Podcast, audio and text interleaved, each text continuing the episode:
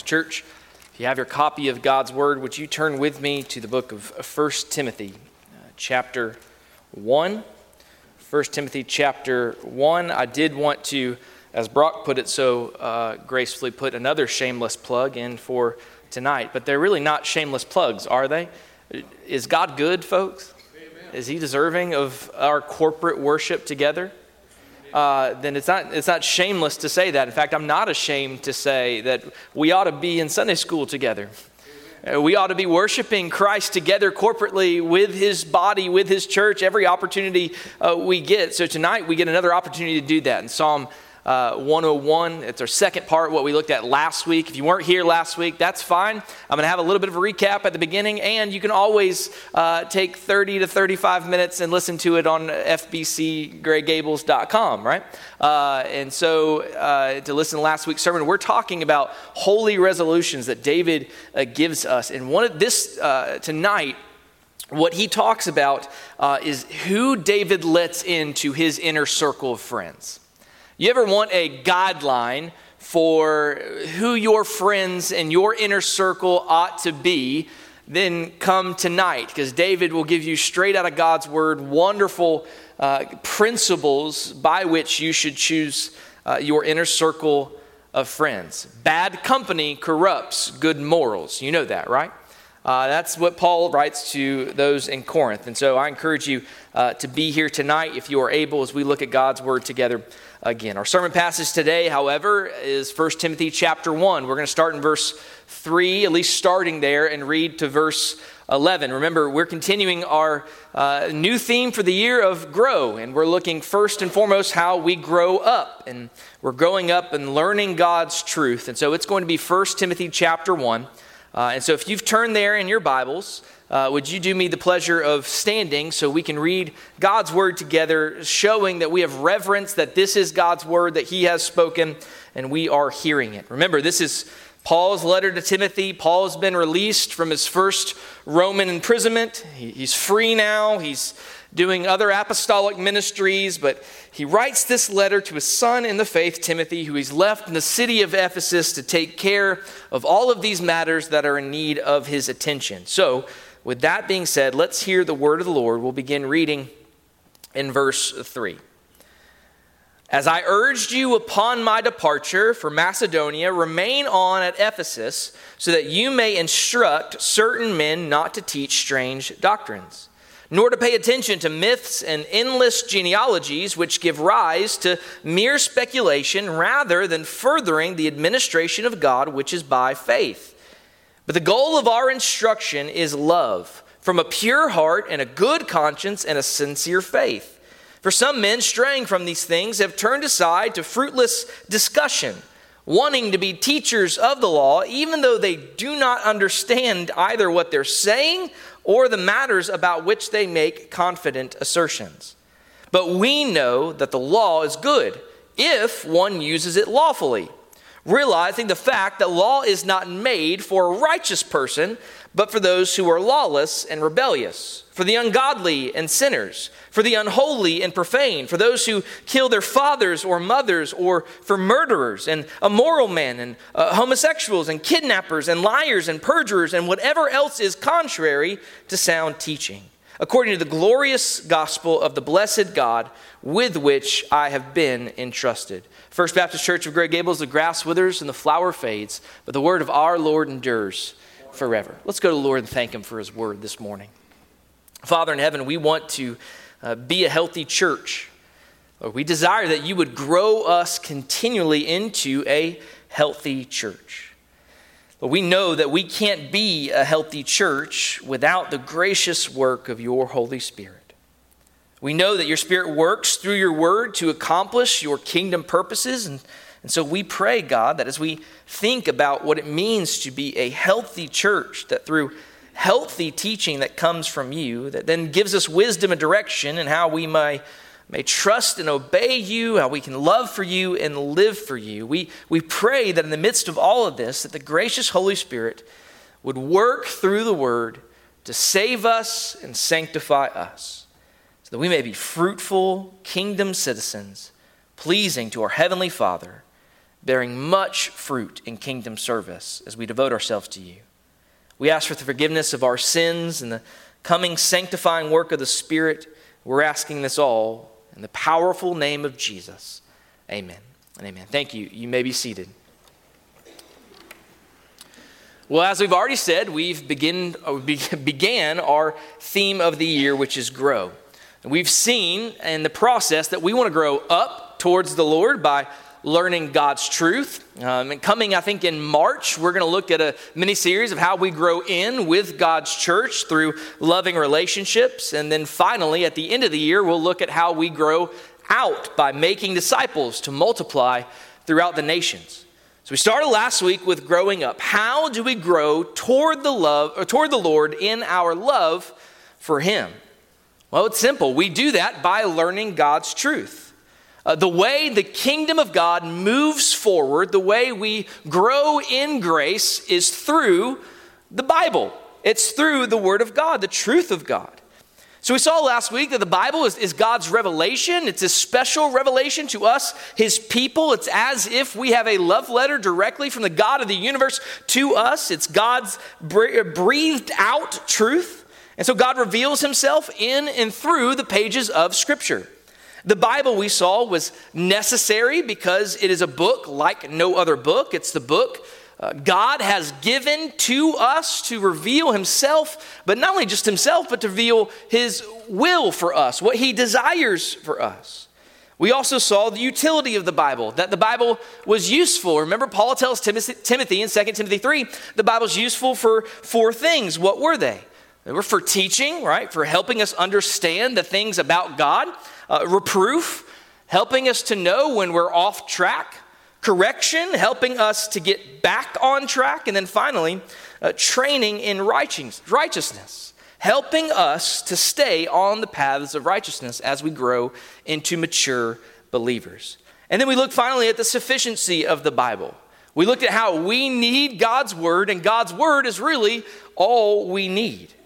Well, today, we're going to be looking at what the Bible says about how it is to be ministered, how it is to be used for the work of ministry, the ministry of the Word of God. I've got three points. They should be uh, in your uh, sermon outline, in your bulletin. The outline looks a little bit different than it did last week. I still have subpoints. I just haven't listed them. Uh, so uh, I want you to look at these three points and think very simply about what God's Word has to say about how it is to be used for ministry. First, I want us to look at the goal of ministry, the goal of ministry of God's truth. What is it aiming at?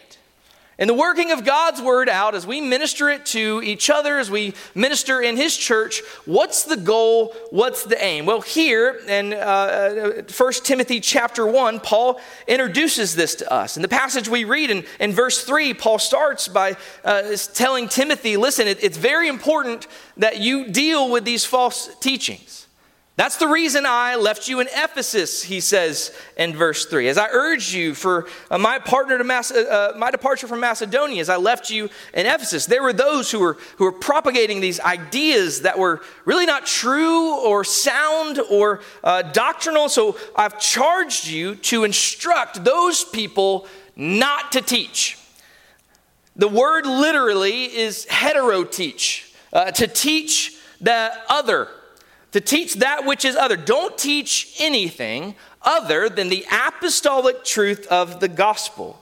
See, in the context here, there were certain people here who were uh, teaching things not according to the apostolic doctrine of Christ. So he says, you, being the pastor, Timothy, using the Word of God, you've got to instruct them not to do it. Then it's not just they aren't to propagate it, but in verse four he goes on to say, uh, also they're not to pay any attention to the myths or to endless genealogies, he says. The reason for that is because these fallacious things parade around as the truth of God, but they're not.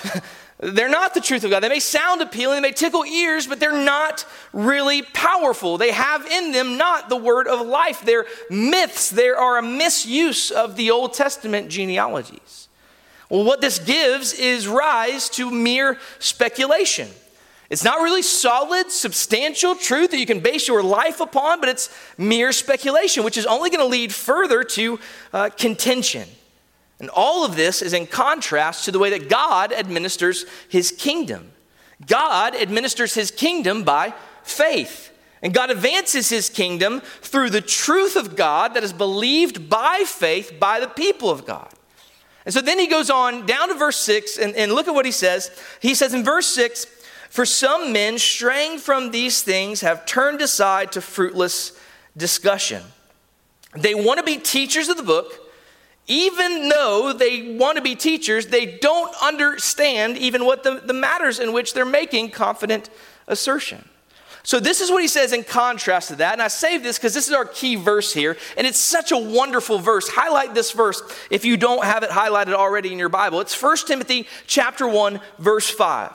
Look at what it says. This is key for understanding the goal of the ministry of the Word of God, because this is what Paul says. He says, "But the goal of our instruction is love, from a pure heart and a good conscience and a sincere faith." Did you see that, church? The goal of ministry of the Word of God is love. Different versions interpret this, by the way, in different ways. Um, he says the goal of our instruction. Uh, some translate that word instruction as teaching. I don't know if you have that in your Bible, but really the Greek word means, means charge. The, the goal of our charge, the goal of our command, that is what's being charged to, to teach Christ. The goal of the command and charge to teach Christ through his word, the truth of Christ through his word, the gospel of the truth of Christ through his word. It's to communicate Christ. The goal of all of it is love. Love from a, a pure heart, a good conscience, and a sincere faith.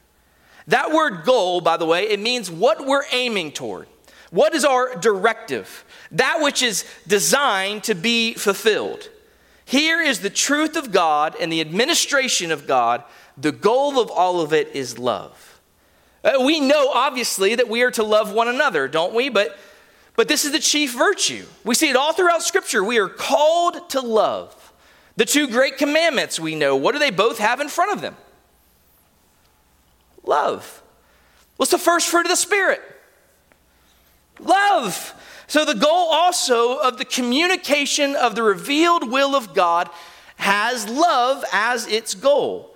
The truth of God is to make more loving people, uh, to love wisely, to love truthfully. But he, he doesn't just stop there. He also connects the goal of making people more loving with these three dimensions that are all involved with your love. See, that love comes from what kind of a heart? A pure heart. Well, what is it that can cleanse our hearts? Uh, Jesus says on the Sermon on the Mount, Matthew chapter five, verse eight, "Blessed are the pure in heart, for they shall see God." That is, you have to have your heart purified if you're really going to be a Christian.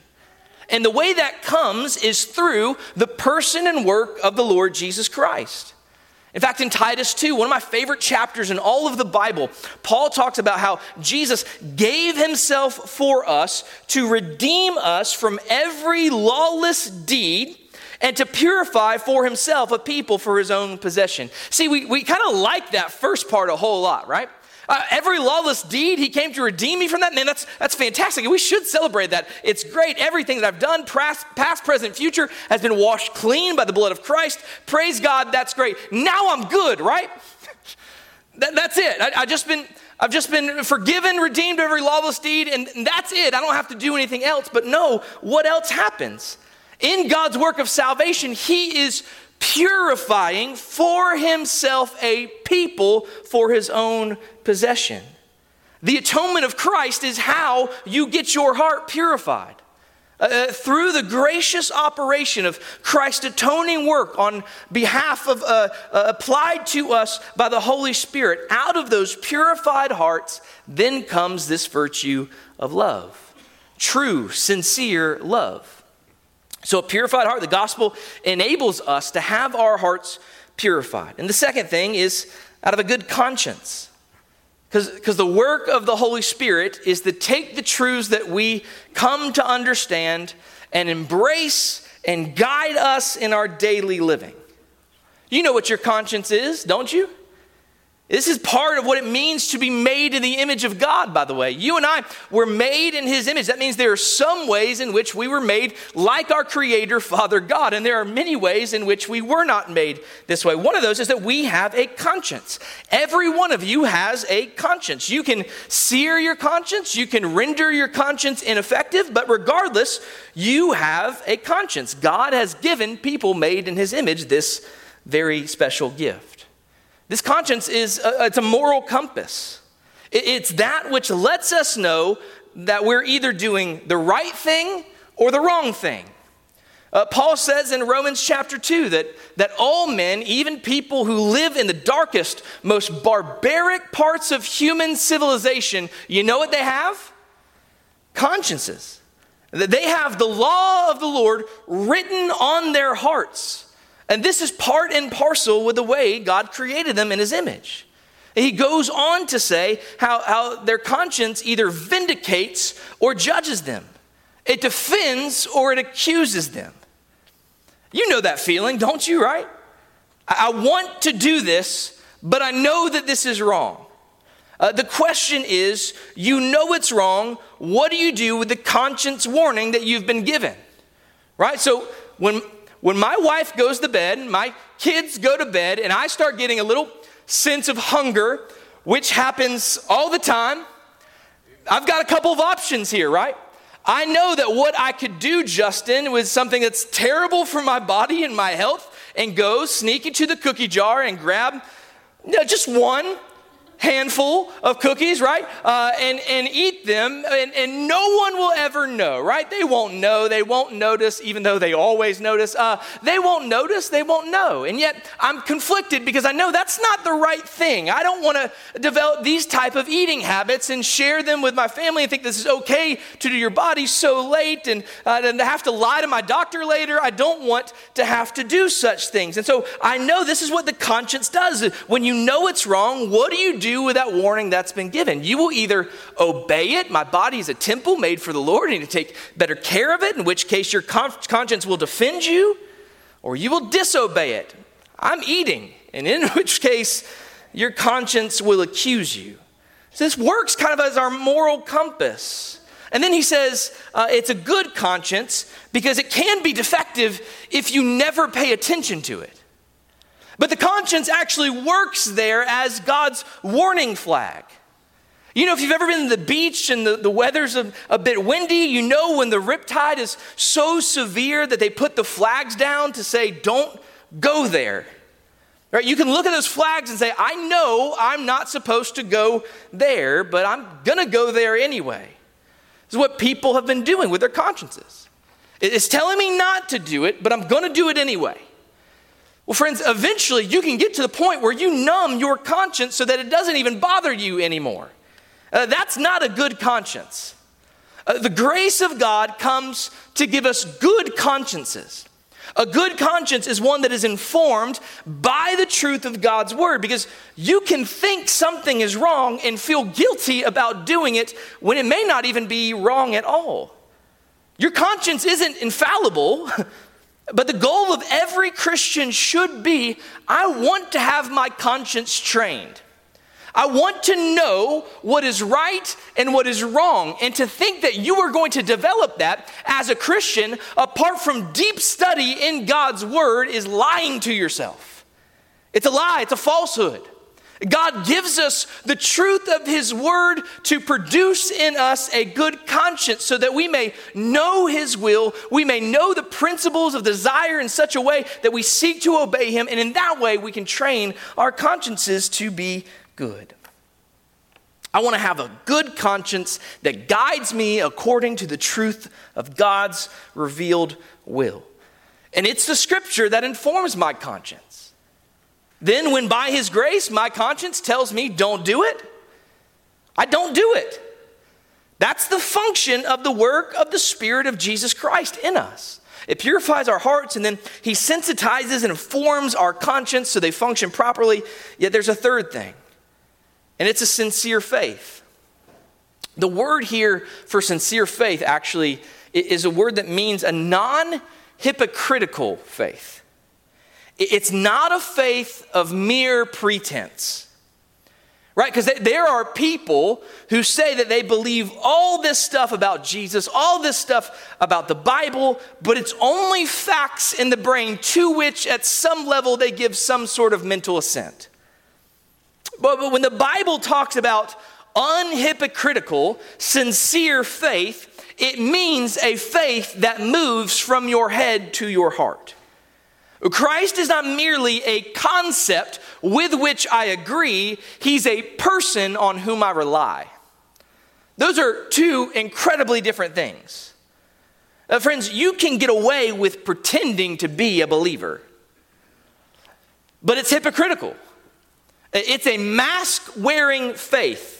It's not true, lasting, or most importantly, a saving faith whatsoever.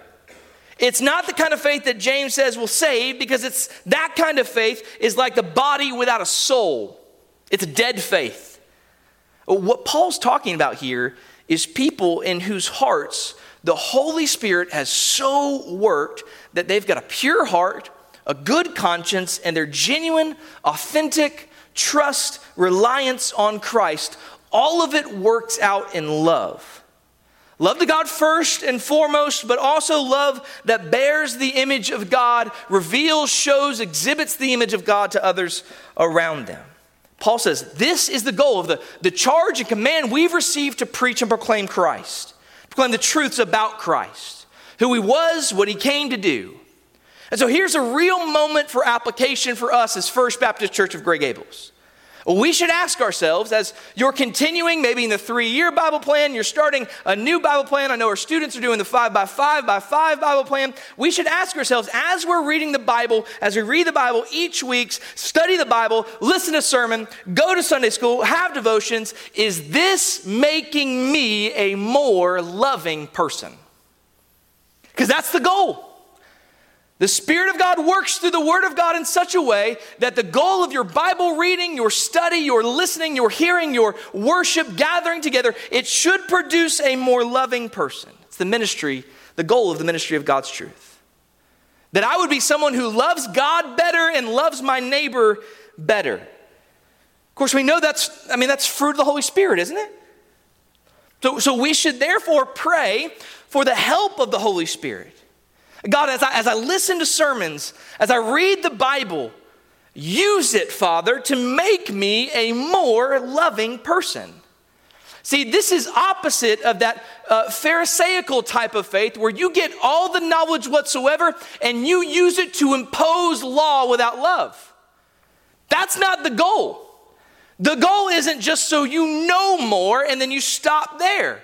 The goal is that you know more so that you would know how to love God more and love others more. We, we've missed this in church quite often. We think the goal of God's word is to get us excitable. It's to inform us so that we may impose our will on others.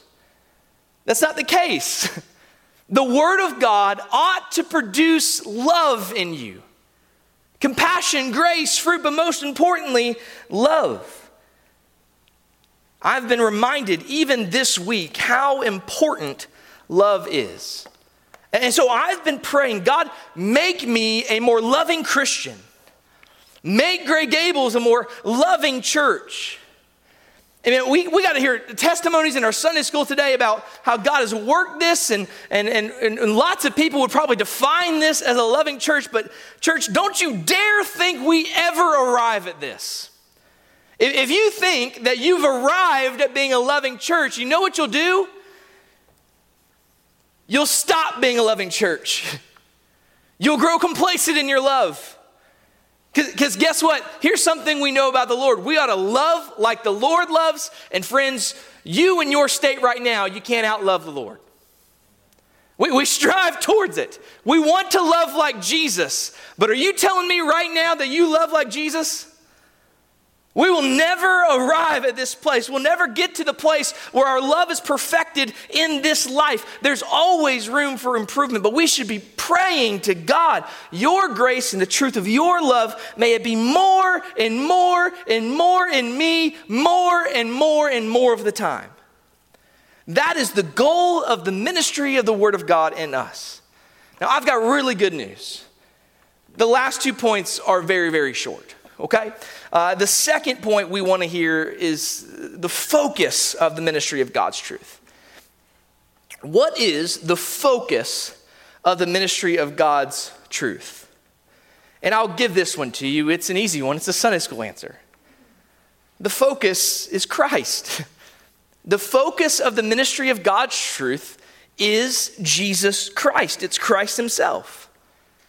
He is where all of our focus comes from as we preach God's word, as we sit around our Sunday school classes and we discuss God's word, as we hold brothers accountable and loving discipline with God's word. Christ is always the focus. He's the focus of everything. He's the focus of your life, or he ought to be. You were created to focus upon Christ.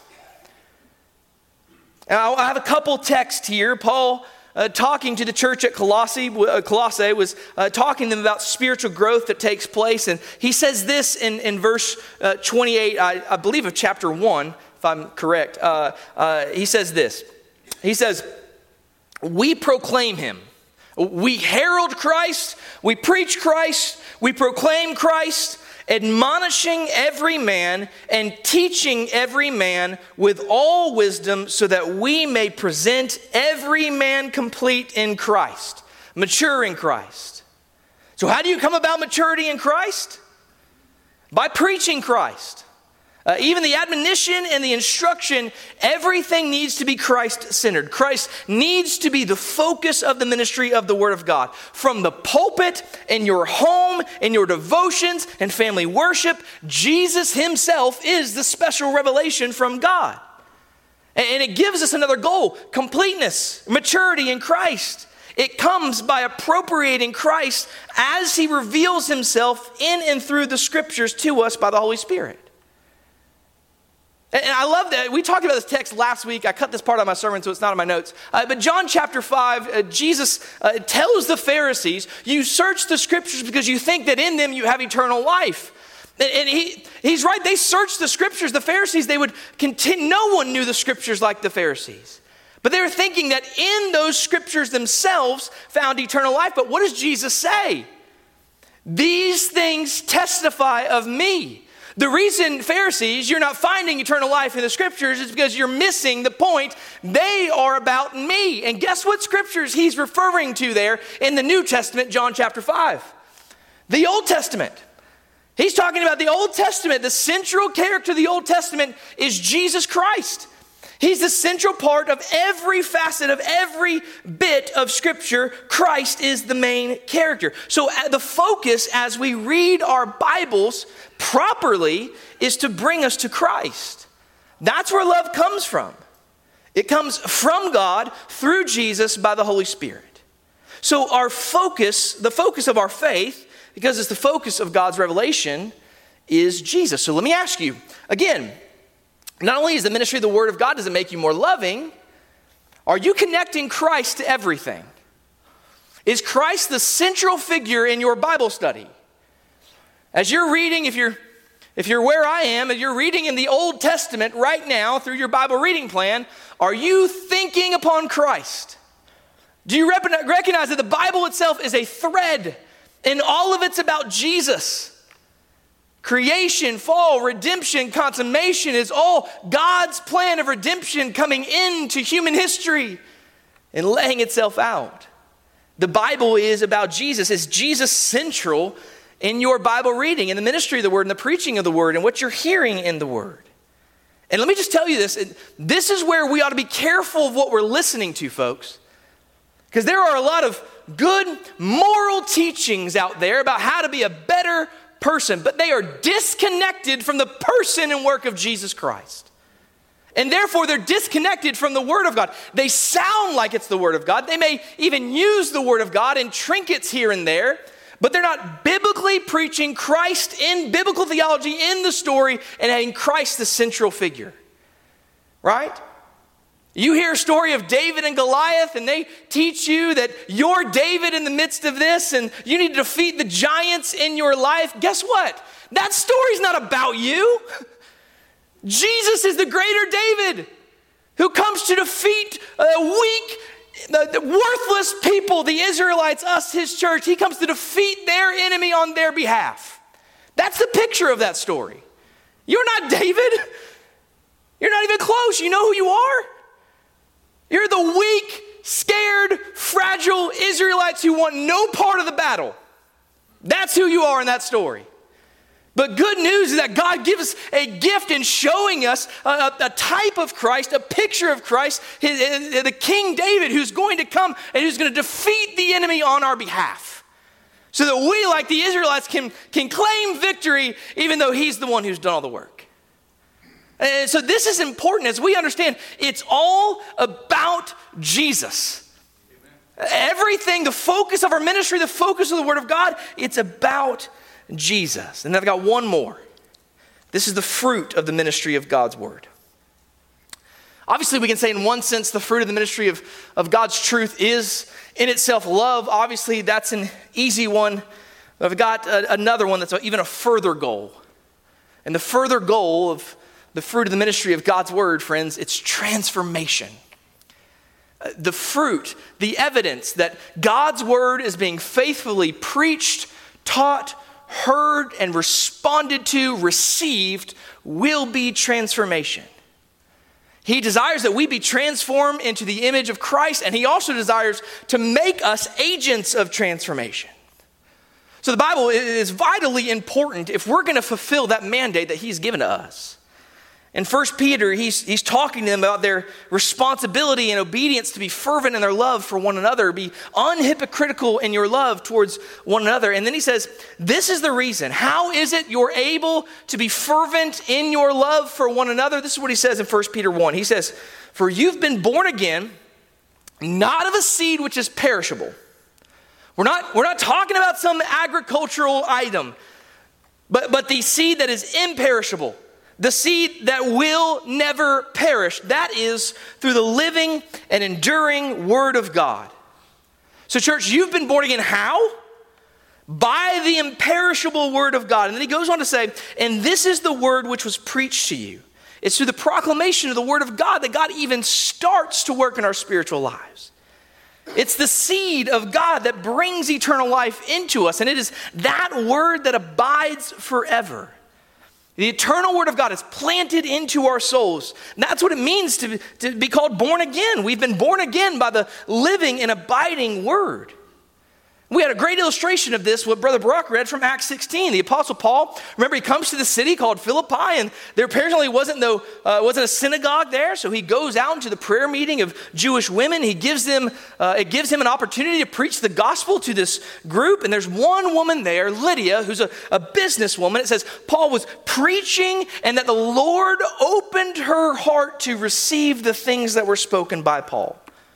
You want to guess what Paul was speaking? What Paul always spoke after the road uh, to Damascus. Christ. He's preaching Christ. The Lord opened her heart to receive the things she was hearing from the mouth of Paul. See, the seed of God, the, the gospel of God is now being planted in her soul to bring her to eternal life. She lays hold of that truth with, with a heart of faith, embracing Christ who is offered in the gospel. This is what God does in bringing people into eternal life. He makes them born again. The Spirit uses the Word of God to bring eternal life to the people of God. And that's why a sound gospel is vitally important to spiritual life, because it's the truth of the gospel that with an unashamed faith, we embrace Christ as he's offered.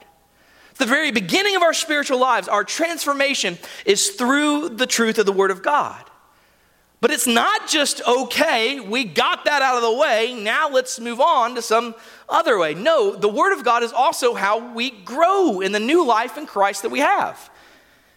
Just think of the parable that Jesus teaches. Remember from uh, the four soils, he, he talks about the sower who goes out, he throws the seed, and it, it lands on these different types of soil. And we learn that the sower of the seed is Christ himself, and the seed is the message of the kingdom, the Word of God. The last soil, the fourth soil, which is the good soil, receives the seed and brings forth fruit. Well, then, okay, we ask the question, how is it that we become fruitful Christians? Through the preaching of Christ.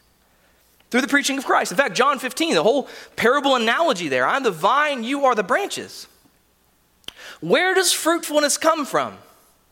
Christ. He talks about his word abiding in us. There is no other way to be truly, spiritually fruitful than through Christ and the truth of Christ.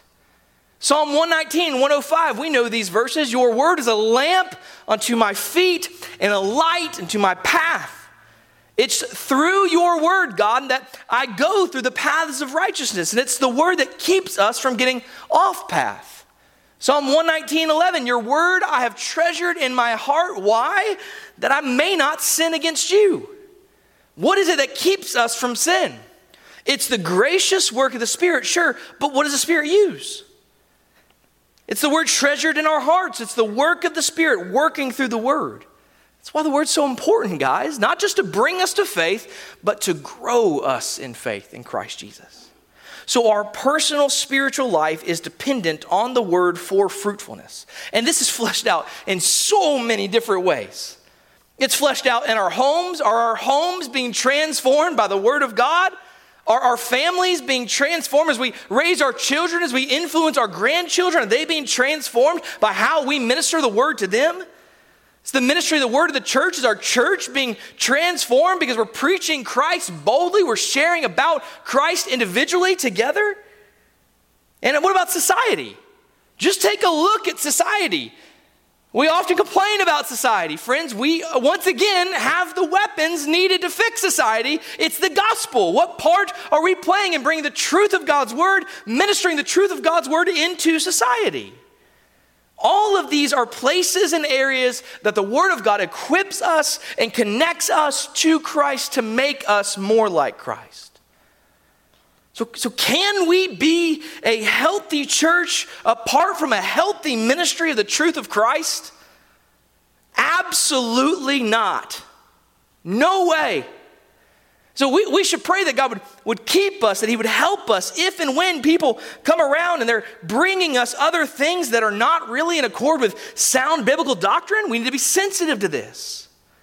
Because if, if you eat junk food, it's not going to make you healthy. You have to have healthy food, and it's the same is true for your souls. Uh, the healthy food is Christ in the scriptures. Healthy food for your soul is Christ. Properly understood, properly applied, not just to the mind, but to the life. And, and let me share with you one final application of why this is important. Because oftentimes I've noticed that when people are going through difficult times in their life, they feel like they need to take a break from the body. And it just doesn't make sense to me. I, I understand that not wanting to be around people in a sensitive issue, I can understand that, but, but you're around your family. And you know what this is, church? This is your family. We are in this together as a body. And, and so I say this because for you to, to depart from the church, to step away from the church, is to begin to malnourish yourself. To step away from the truth of God's word, because your life is not maybe what you thought it would be in this individual moment. It's not going to nourish you and make anything better. It's going to malnourish you. And those who are, are truly in Christ, they always find their way back. And we, we praise God for that. And, and, and God in his relationship with you will always keep you. And we praise God for that as well. But friends, when, when you're going through difficulty, lean into the church. Listen, we won't love you perfectly, but we'll point you to the one who will. We'll point you to nourishment for your soul if we're doing our job. And so if you're here and just, just like Brother Brock said, you're, you're not connected. Friends, if this is true, if what we say is true, that the, the goal of this is love, that we're being more loving Christians, and, and, and the goal of this, the focus of this is Christ, and, and the fruit of this is transformation, you ought to want to get as much as, as this as you possibly can. As much as you, there's no such thing as too much Bible. And we've accepted a lie in our culture that says that's actually a thing. Oh, you're, you're giving me too much. Too much of what? let, your, let, let your kids try that when you tell them to eat their vegetables. Oh no, I, I've taken one bite. That's too much. That doesn't work. So it doesn't work for the people of God. Friends, we need all that we can get. We need continually, day by day, in, in our relationships with the body outside Sundays and Wednesdays, in our phone conversations, in our family lives, we need to be centered on the ministry of the Word of God because it's healthy, healthy food for our souls. So uh, as we close, we talked about this last week. When you desire the Lord of the Word, you'll desire the Word of the Lord. But, but church, as, as we lean into the church, as we are faithfully holding each other accountable to preach Christ, we ought to desire Christ's church even more. We will not grow apart from the ministry of the Word of God. We won't be more like Christ. We won't be sanctified day in and day out if we're not actively engaged and involved with what Christ has to offer with His church and His Word. So if you're not a part of a Sunday school class, join a Sunday school class. If, if, if you think Sunday nights is just a time off for you, I, I, man, I, I, listen, my job is not to make these things attractive. My job is to present Christ as attractive and pray you'd see Him that way. I, that's what. That's all I can offer you. I can offer you the Christ of the Bible, and my prayer is that He would be so attractive and desirable for you that you literally get to the point where you cannot get enough of Him. That's maturity in Christ. And we all need that. Your pastor needs it even more. We all need to do this together. And so I'm praying that we would be a healthy church. And friends, that healthy church has to be a church that's together administering the Word of God as He's called us to do. Why don't you stand as we close together in prayer.